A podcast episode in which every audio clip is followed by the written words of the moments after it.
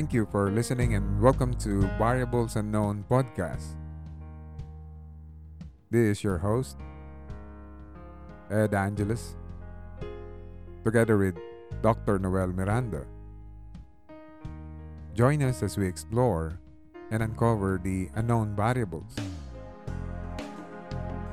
In today's podcast episode, we'll be discussing a very interesting topic about renewable energy. Let's get started. For this particular episode, we have invited two renowned experts on renewable energy and biomass initiatives.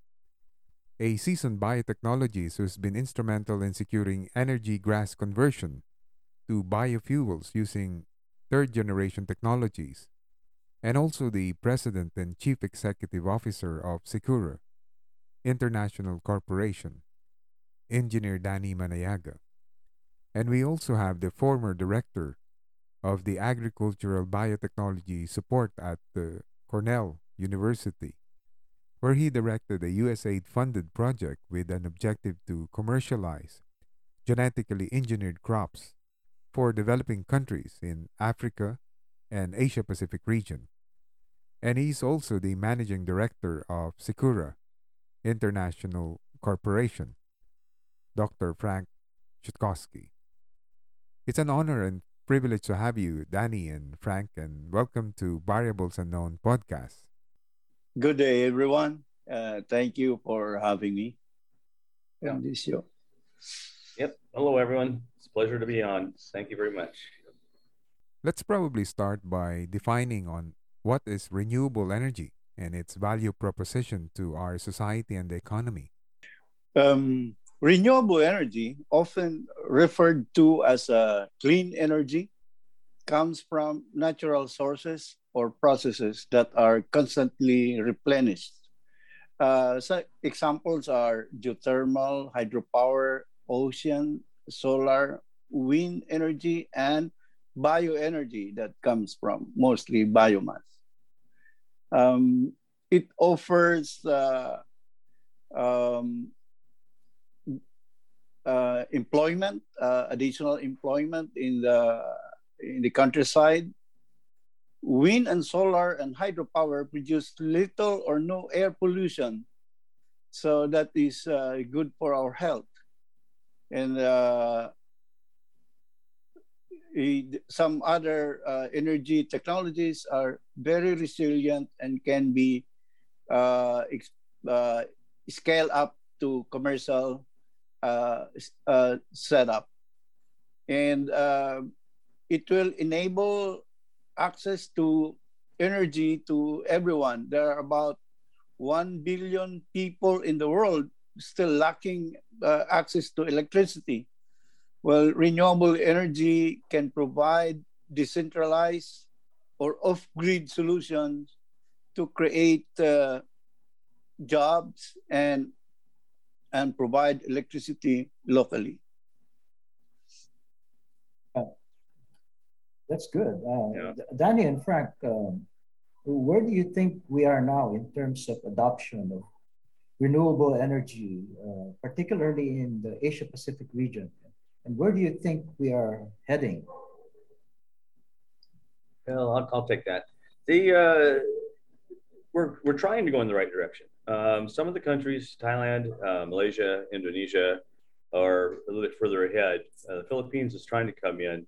the The limitation has primarily been uh, finding investors to invest the money into it, and and the uh, uh, the considerable uh, use of coal already in the country, coal and, and diesel for power. So there's there needs to be some policy changes or policy uh, decisions made that are going to make it more conducive and more positive. The Philippines is a wonderful place to use it. Most of Southeast Asia is a wonderful part of the world for doing renewable energy. It's a tropical environment, so biomass is, is very viable. It's one of the most viable places in the world for uh, doing renewable energies. There's also wind, solar, and hydro and geothermal. This is most of these countries are on the uh, ring of fire, so geothermal is also a very uh, uh, critical one. So the potential is huge for the renewables to replace the coal and the oil type uh, non-renewable energies. Um, and I think it's going to happen. It's going to happen quite fast. We don't have a lot of time before the world is going to be running out of these these uh, non-renewable type fuels. So, uh, Danny, any other comments? Yeah. Uh, well, for Asia and the Pacific uh, together comprise a, a large, uh, diverse, and dynamic region of the of the globe, with 4.5 billion people living in 58 markets, ranging the world's largest energy consumer to small island economies that are among the most vulnerable in the impact of climate change. The region accounts for more than half of global energy consumption with 85% of that regional consumption coming from fossil fuels. But uh, uh, today, uh, as of 2021, the International Renewable Energy uh, Agency have recorded that Asia have produced uh, renewable energy about 48% share of the global renewable energy uh, production. So, but the, the largest is uh, in China, and they've been uh, dominating around uh, 40 uh, 40% uh, uh, more than the other countries combined, including the United States. So Asia and the Pacific is moving and go ahead uh, faster than the other countries in the world. I understand, uh, Engineer Dan, that you're presently engaged on biomass initiatives. Would you mind walking us through this remarkable journey and give us an idea on what is this all about? Well, in before 2008, uh, when the renewable energy law was passed, our company was already involved in uh, uh, plant uh, communicating with the farmers. We were looking for uh, landowners who can plant for us uh, malunggay for seed production. and we found out that very few farmers are utilizing fully their their land and it also showed that the uh, indigenous people uh, own vast areas of idle lands that were not being used so our focus at that time is to provide uh, biomass fuel for the renewable energy uh, the project of the government and that would include talking to landowners, uh, indigenous people who have vast areas of land. So at first, we were looking at the best candidate for uh, biomass uh, growing. So we compared uh, several uh, grass that was available uh, in the country. we use also the pakchong grass and the bana grass and compared with the isolate that we have uh, taken from a nearby riverside in Hingog City, Misamis Oriental. And we compared them uh, side by side in various tests like uh, fertilization, uh, acceptability, drought, and the biomass production per unit area. Uh, fortun- fortunately, after uh, four years of testing, we were able to conclude that the isolate taken from Hingoog City was the best performer. So we sent sample to the Institute of Plant Breeding at University of the Philippines, Los Baños, to do the fingerprinting comparing with the other isolates. And it showed that this is unique uh, uh, DNA sequence than the others. So we uh, sub, uh, supplied to more than 100 uh, farmers cooperative. We provided them seedlings to grow in their uh, nursery. And in 2015, uh, we uh, landed a, a joint venture agreement with Lamsan Holdings to set up the Maguindanao Energy Farms Incorporated. This uh, farm provided the fuel for a 15 megawatts uh, biomass uh, power generation facility. It's uh, it's the old technology of burning biomass, but it provided a sustainable supply of fuel. So that showed us also that it has really a good potential for commercial uh, plantation. Uh, we did not uh, replant any area since 2016 up to now, and it continuously is uh, ratoon growing after you harvest. So, and it is not invasive. Uh, it just stays there in the area that you planted. So this is a very good candidate for uh, other projects elsewhere in the in the country or in Asia Pacific region. Okay, that's interesting. Uh, Dr. Frank, uh, you're currently engaged in, in, in biomass, uh, renewable energy initiatives. Perhaps you can share with us your side of the story, uh, particularly your main influences on pursuing this uh, unique endeavor. Okay, thanks, uh, Noel. You know, most of my experience throughout my whole life has been in agriculture. I grew up in a, farm and ranch in Nebraska, in the United States.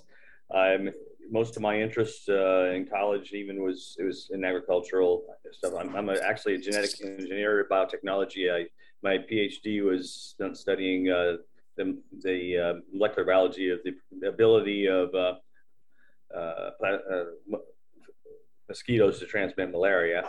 And so I've always had this interest of staying in, in the agriculture. So after finishing my PhD and doing some work in the actually in the medical field and gene therapy work, I joined Novartis and then Syngenta, where I managed and developed genetically engineered crops for uh, commercial use in mostly developed countries. But a lot of it was in mostly cotton, corn, soybeans for insect resistance, disease resistance, drought tolerance, uh, actually, and even uh, cellulose, uh, increasing cellulose content, which I always found to be interesting.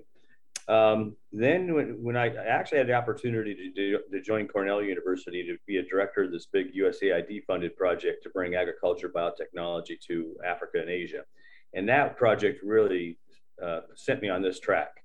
Uh, I was spending a lot of time working in developing countries where, like Danny mentioned before, there's a lot of people out there, there's millions of people out there that don't have electricity.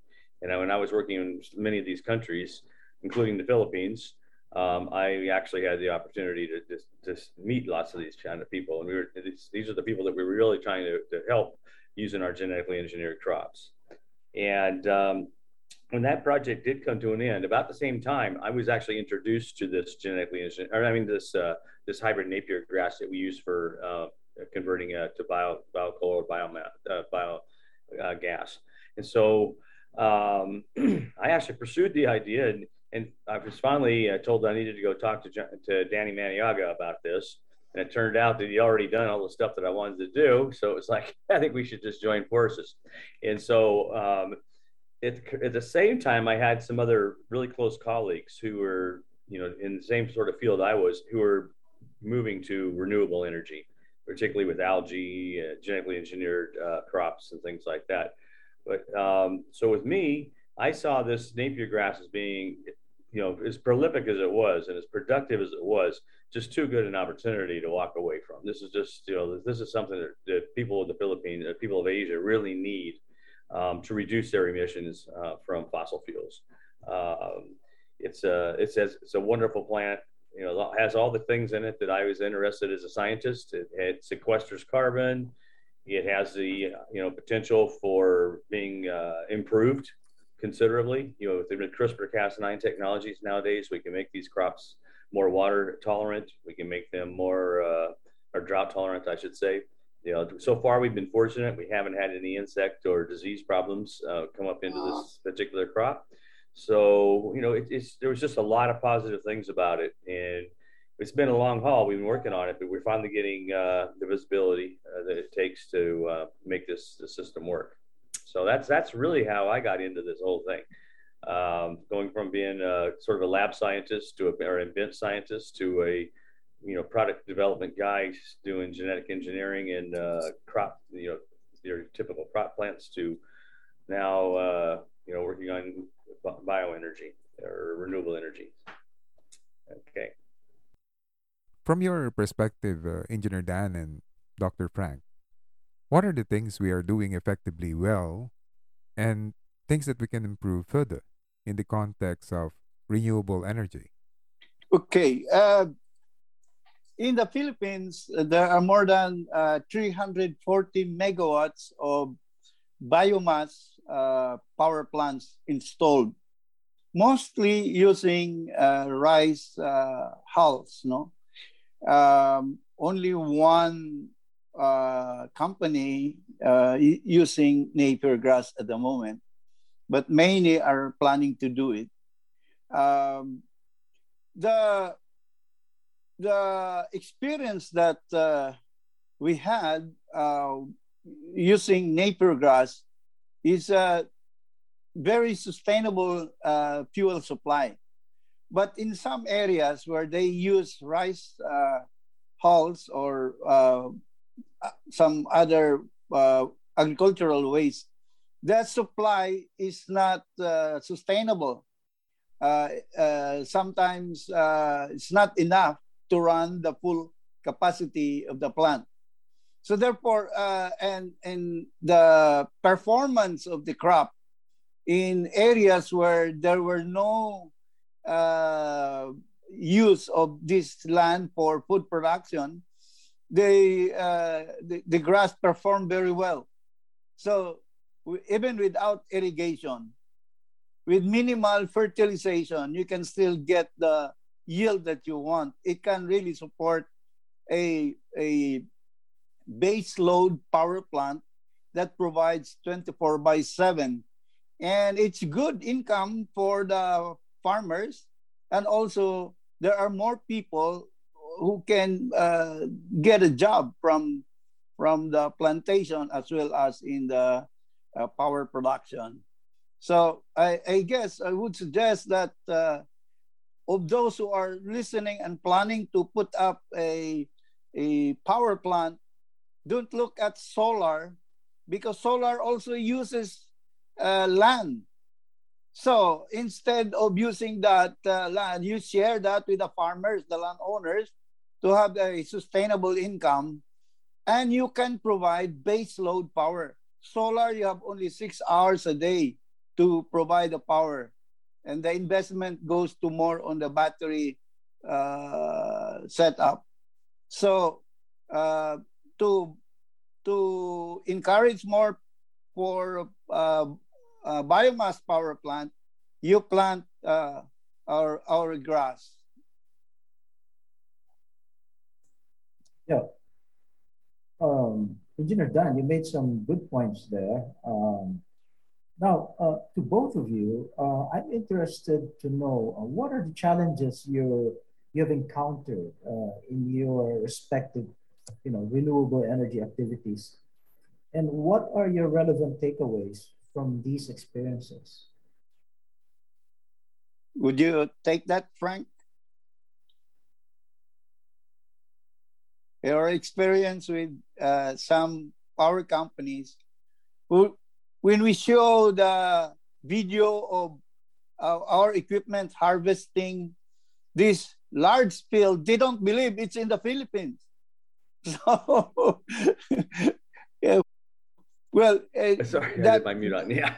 Yeah, that's correct. Matter of fact, we we've had one of the major, uh, um, a, a, big player here. We were convinced, trying to convince him to use our Napier grass as a, biomass for some of his uh, power plants, And we showed him the, the footage, we showed him the films, we showed him all the stuff, and he swore to God that this is, this had to be in Central America somewhere or South America. He just he no, Filipino people out there and everything else. He, he really refused to believe that it was being that something of that larger capacity was actually already being, uh, you know, developed here in the Philippines. So that's a problem. Is was we we I think we've just done we haven't done a really good job of communicating to the public what the real possibility mm-hmm. is of this grass. Everybody this the solar and the wind is the real sexy stuff. That's what that's what's on the news every night. That's what everybody's talking about all the time.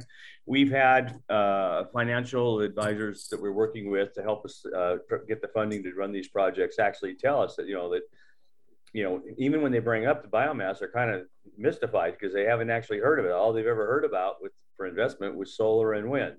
So convincing these guys that we actually have something that's uh, you know a better option uh, is is uh, difficult. It's it's been somewhat of a challenge, but I see things turning around. Uh, what's going on now in in Europe uh, is is woken up a lot of people's eyes that uh, you you really can't be dependent on other people for your for your fuel. We're going to have to be self sufficient and biomass, like Danny says, it gives you base load power. You can run 24 7, 365 days a week in these power plants off of the biomass. You just cannot do that with solar and, and wind and, and these types of uh, systems. And so I think that the Philippines is actually in a very good position to become uh, renewable energy is sufficient. You know, they, they really could do it you know, and totally block, you know, go away from uh, fossil fuels. Um, but it's going to take some communication. And there's, there's also, you know, there's other people with other biomass type uh, te- technologies who, you know, uh, will, you know, try to plant the wrong seed in people's ears about what what you're actually doing.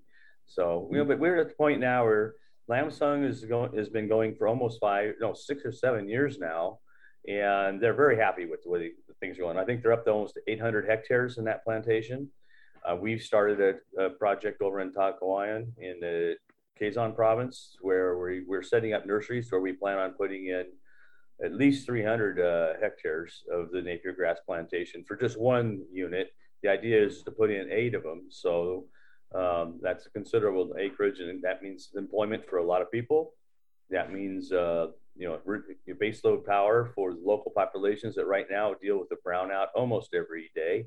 And so this you know this is really things are going to take off. We're starting to, you know, we've got, we have some politicians now too that are starting to understand better what we're doing and they're promoting it. So things are, things are turning around for us in that regard. Renewable energy is very promising indeed, uh, Doc Frank and uh, Engineer Dan.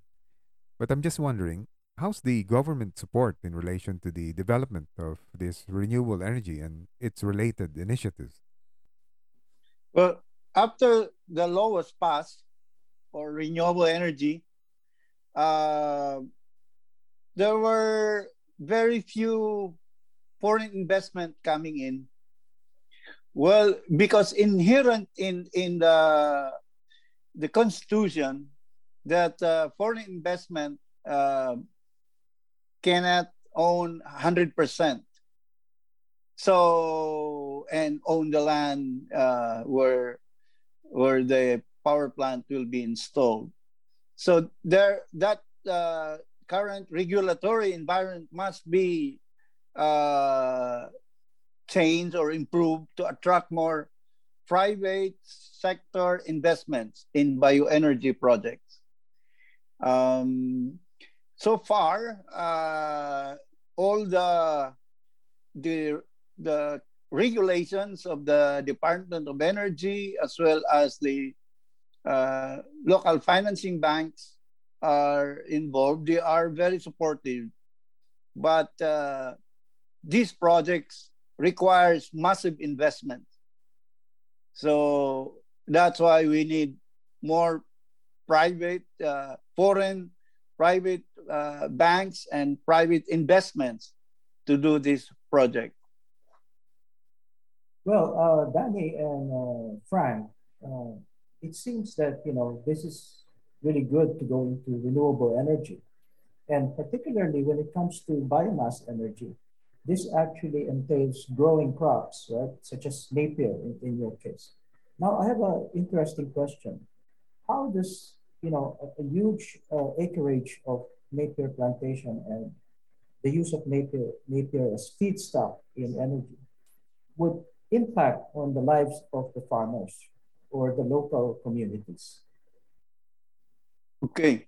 Uh, because uh, biomass is very, uh, you can use it as a feedstock to produce biocoal as a replacement for coal. You can also use it uh, to generate syngas and hydrogen. So the when the farm will produce uh, will will plant Napier grass for biocoal production, we only use the uh, bottom part of the, the the stalks the tops of the Napier grass will not be used in the uh, process of producing biocoal. So the tops can be used as animal feeds uh, for for cattle, uh, for goat uh, raising. So there will be multiple business for the farmers uh, because we lease the land of the farmers. They have a annual income uh, for the lease of the land, but we will also provide uh, assistance for them to uh, set up their, uh, say, dairy farm or uh, just uh, breeding of uh, animals using the tops of the the Napier grass. But if you use for syngas production or hydrogen, the farmers will now be using a hydrogen fuel bikes hydrogen fuel generator sets in their in their houses or in their uh, motor in their banca or for fishermen. So this this can also be uh, used as fuel for smaller uh, cars and transport uh, equipment. Yep. Yes and uh, and so this is going to have a considerable economic impact on the the the local folks there, the people that we're renting their land from. Um, the social economics is something that we take very seriously. Matter of fact, one of the things that I've been, you know, always wanting to bring up is, is to find an academic scientist who can actually follow this uh, from the, you know, before we actually get started to um, doing a study to see how, what the actual social economic, economic impact is on the introduction of this new, it's going to be a new commodity type crop it's going to be a, a, very substantial crop. Um, maybe even could be maybe larger than sugarcane in the end, um, as far as acreage. So this offers all sorts of different opportunities for for the, the people. Now, something we didn't talk about at all is carbon credits.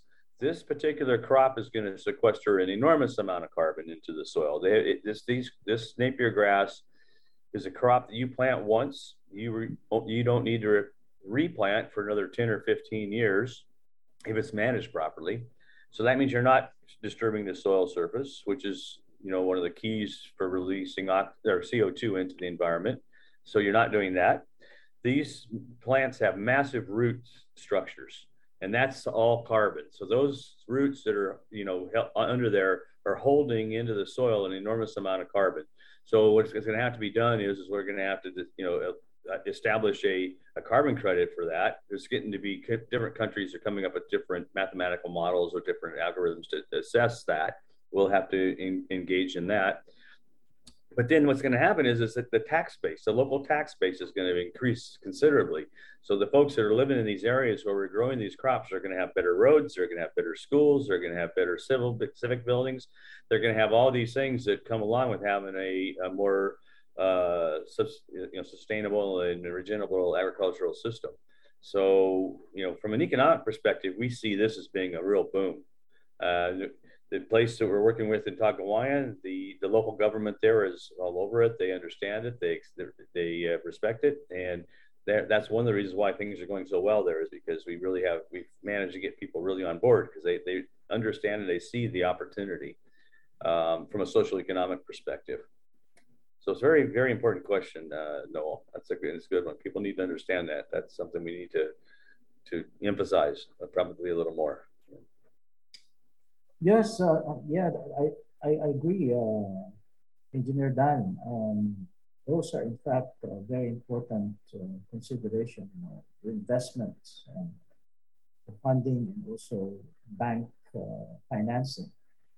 Now, it's just a question that I'm interested also to know is that, you know, considering that both of you are have this uh, long years of experience uh, developing, you know, renewable energy and particularly biomass uh, as a source of uh, energy. Um, what is is your word of advice uh, with regards to this subject matter? Okay. Um, well, the when you look at the the requirements worldwide, uh, the renewable uh, energy is used for electricity and also for uh, transportation fuel. Um, for only biomass that can be uh, uh, made into natural gas or crude oil. So this type uh, of technology, they call it drop-in technology.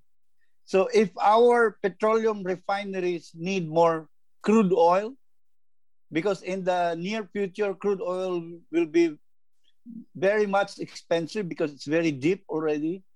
And uh, uh, crude oil from biomass can be produced using the technologies uh, already proven, but there are still very few uh, installations that are now uh, being done, mostly in the US and in Europe. But biomass uh, for Asia Pacific is is uh, a very abundant, in, especially in a tropical country. You know the techno the the science behind converting this uh, uh, biomass already embedded in the under uh, under the earth. Uh, the same science can be duplicated. You can produce crude oil or gas or natural gas in just 30 minutes. So it's just the scaling it up into producing the drop-in fuel required by uh, by the refineries, biorefineries. Uh, power can be from wind or solar, uh, but uh, biomass can also provide the other products that the energy requirement, uh, the energy required in the world.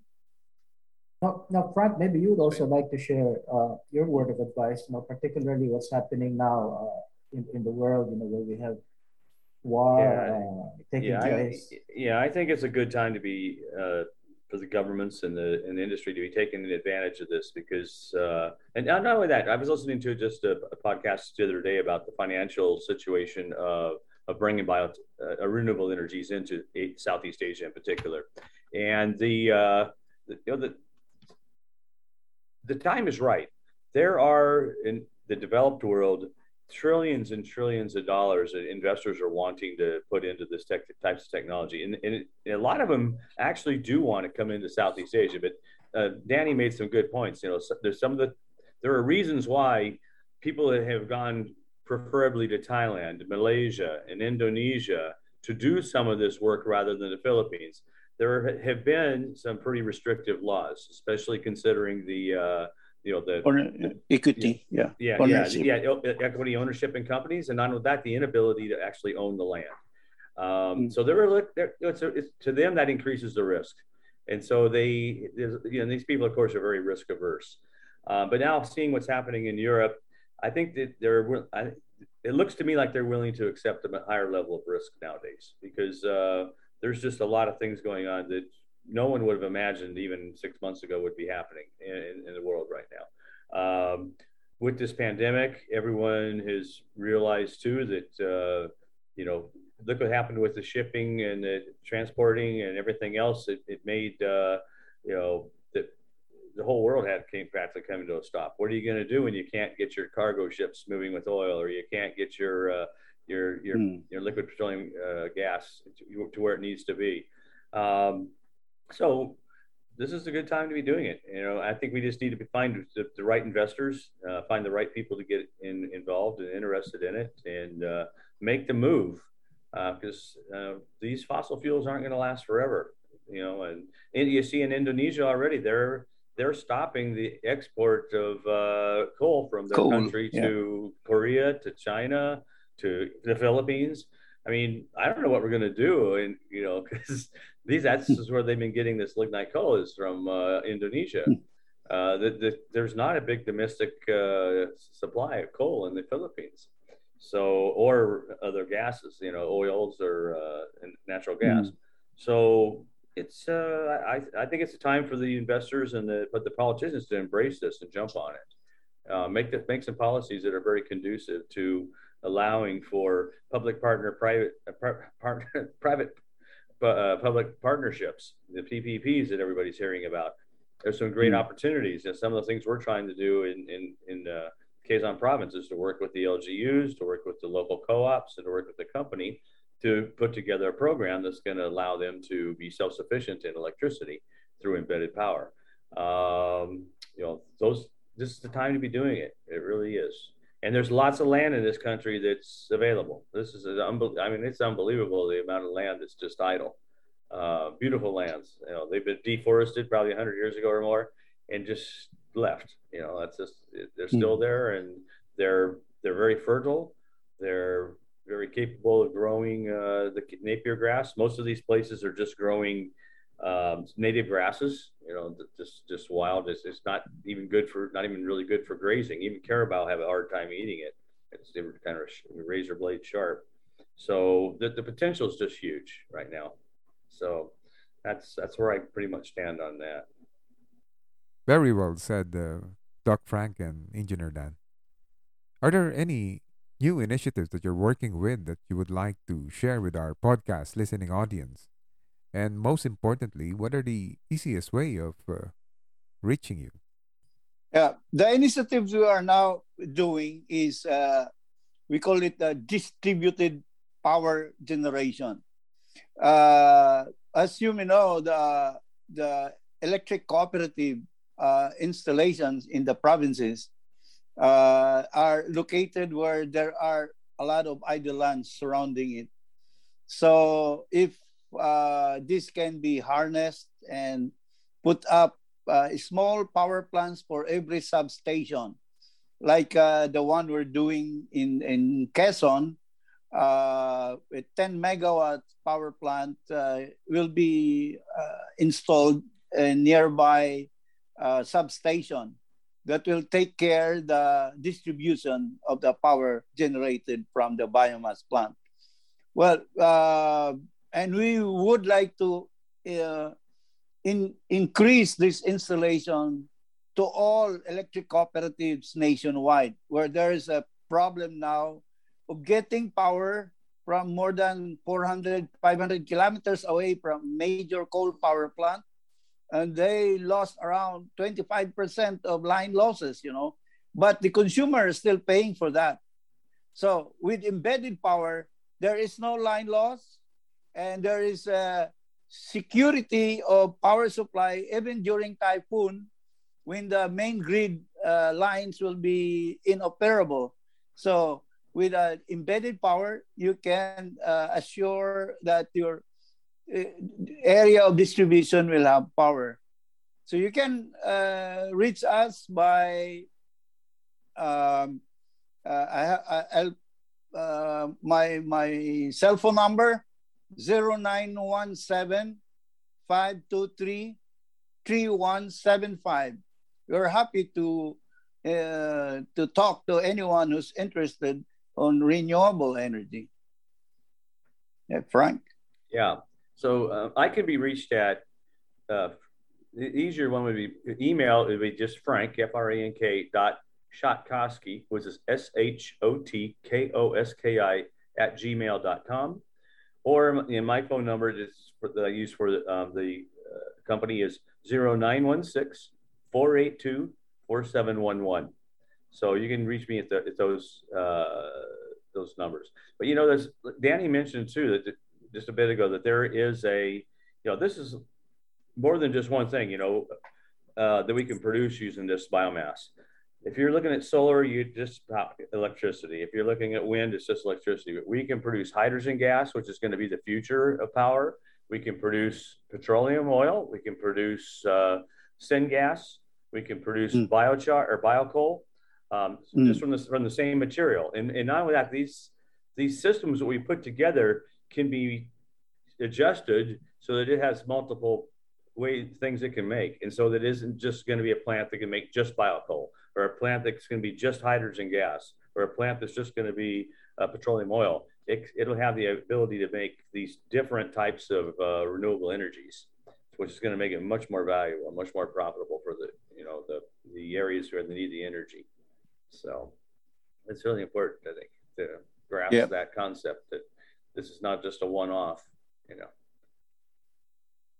Well, thanks so much, uh, Engineer Dan and Dr. Frank, and for sharing us your insightful views on renewable energy. We wish you all the best in the future. Yeah, thank you very much. Really appreciate it. Uh, well, thank you very much. Yeah, help you with trying to communicate with this. It's really important for us. Yes, thank you to the both of you. We would like to hear from you. Share us your thoughts regarding our topics and send us a message on the Anchor Voice message box. Your message could end up on our future podcast episode. Make sure you never miss any episodes of Variables Unknown podcast by clicking the subscribe button or follow us on Spotify, Anchor.fm, and other affiliated podcast platform. This concludes our podcast episode today. Thank you for listening to Variables Unknown podcast with your host, Ed Angelus and Dr. Noel Miranda. Until our next episode.